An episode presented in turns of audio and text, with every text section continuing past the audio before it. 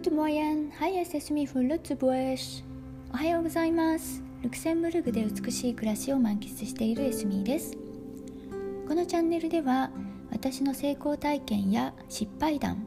そして今のルクセンブルクでの暮らしの様子も時々ご紹介しながら一人でも多くの方が憧れの未来を実現できるというマインドセットで毎日を過ごされることを望んで配信しておりますあなたはどんな素敵な未来を描いていらっしゃいますか？さてまずはご報告から。今日からアイコンをリニューアルにしました。この写真はですね私が朝お庭でコーヒーを飲みながら PC をいじっているところです、えー、このコーナーはですね私のコーヒーコーナーでお気に入りの場所です。えーと、春先や秋の朝はですねこの場所だけ朝日が当たるんですね。そしてだんだんにあの他のところも日が当たるようになるんですけども朝ここだけ当たるあの秘密の場所です。ですのでまあ週末だけになるんですけれども一日をこのコーナーでコーヒーを飲みながら始めるのがエスミーのお楽しみです。そしてですねこのエピソードのサムネイルにある、えー、池はですねこのコーヒーテーブルの真ん前にある家の、えー、池なんですけれどもまあもちろん朝からシャンパンを飲むわけじゃないんですがあの時々ですねこのこの池の端端っこに座って足だけあのお水の中に入れて、えー、夏はシャンパンを飲んだりとかしています。そうやって沈んでいます。ということであの今日はですねルクセンブルクは美味しい国ということでお話ししたいと思います。と言ってもルクセンブルクのお料理が美味しいっていうわけではなくて生活のクオリティが高いっていう意味で住むだけで美味しい国ということです。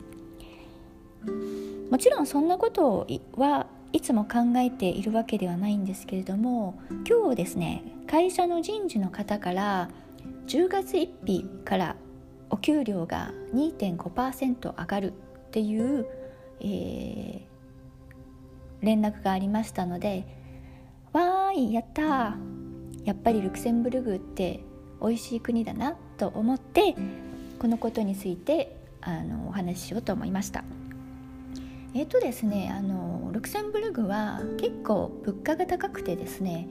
あの毎年インデックス消費者物価指数っていうんでしょうか？日本語では。これが結構上がるんですよ。それでえっ、ー、と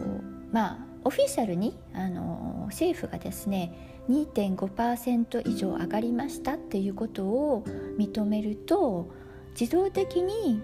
お給料もみんな2.5%上がるんですね。でまあ個人経営の方はわからないんですけれども会社型になっていてそこで働いている人は基本一律しかもグロスですね。あの税金とか諸費用が引かれる前のお給料の金額に2.5%プラスになります。美味しいですよね。これがですねほぼ毎年あるんですよ。さすがに去年はコロナでなかったんですけれども。うん。で、うん、私はですねそれをあのすごくありがたく思っていてそのそれで余計に入る毎月のお金、まあ、もちろんこの場合はグロスでなくてネットなんですけれどもネットで多く入ったお金はあの毎月プラスで投資をするようにしています。ですので最近は結構月々の投資額もあのだんだん増えてきてあのこれあの結果が楽しみです。はい。であのじゃあついでにですねルキセンブルグの生活はどこが美味しいかっていうのをいくつかあの例を挙げてお話ししたいと思います。もう一つはですね、えーと、休暇が多いことですね。えーと、基本、えーと、オフィシャルの休暇っていうのが35日あるんですけどもでその他になんか休息の日とかよくわかんないのがあったりとかえーと、休日が週末に当たっちゃった場合はそれを休暇としてもらえるんですね。で例えば今年はですね私は43日あります。でこれはですね今年の分だけなんですね。で去年から持ち越したのが、えーと、と8日間あってですので全部で51日にもあるんです。でしかも法律上えー、っと次の年に持ち越せるのが普通は5日まででも最近は、うん、去年からはコロナでみんなお休みが取れなかったりというかどこにも行けなかったりとかするので8日まで残せるっていう体制になっています。うん、これだけでも、うん、私はルクセンブルク好きですね。でその他にもですね例えば病気をした場合1日調子が悪い場合は病欠っていうことであのサティフィケートも特にいらず病欠でカウントされるんですね。で病欠は休暇ではないんです。ですので例えば休暇を取っていた日にあの病欠になった場合とか、まうん、その場合はもちろんあのお医者さんからの証明書がいるんですけれども2週間お休み取っていたのに最初の1週間は病欠だった場合でドクターサティフィケートがあればそれは休暇から病欠に変わって1週間休暇があの新たにあら増えるわけじゃないですけれども使わないでいいということなんですね。うんまあ、そういうのしかもですねあのルクセンブルクは皆さんど,、うん、どのようなレベルの方でも割とあのコネクションっていうのがありましてですねあのドクターとお友達っていう方も結構いるんですね。でですのであの病欠の証明書とかも割ともらいやすかったりとかするんです。でもちろんあのそれを悪用している人がもちろんいるんですけれどもまあそれはその人人たちが、まあ、結局ですね自業自得で多分あの自分の身に返ってくると思うので、まあ、それは置いておきましょう。で他には何がいいでしょうかね？緑が多いことでしょうかね、うん、自然がたくさんあります。ある意味、うん、そういう意味でなんかあの人からも皆さんおっとりしてますね。あの日本日本で言うとまあルクセンブルグの市一番発展しているルクセンブルグ市であってもなんか皆さん日本でいうと地方の農家の人たちみたいな感覚でしょうかねなんかおっとりしてるんですよ。まあそういう意味で時々イライラしたりとかあの進むべきことが進まなかったりとか、えー、なんでしょうねまああのアトラクションが少なくてつまんなかったりとかはするんですけれども、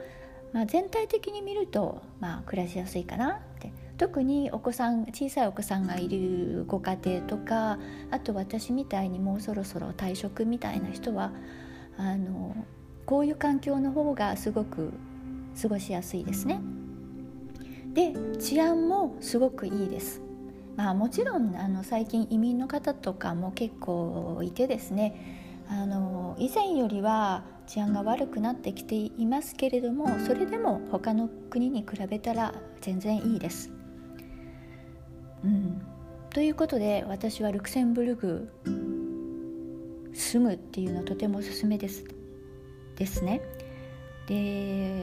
そこでですねあのもしあの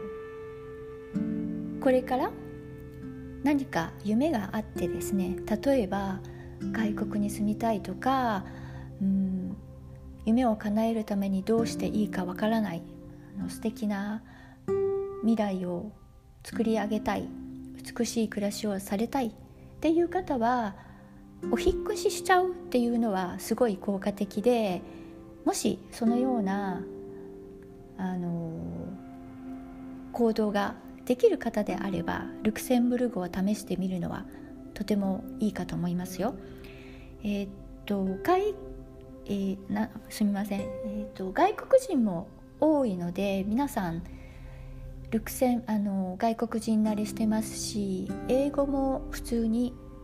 通じます。通常のところはですね。うんですのでまあいいんじゃないでしょうか。ということで今日はルクセンブルクは美味しい国。そして少しだけルクセンブルクの紹介となりました。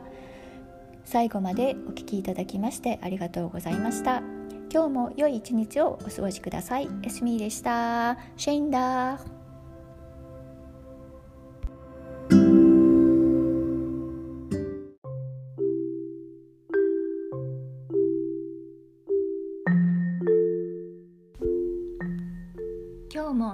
までお付き合いいただきましてありがとうございます。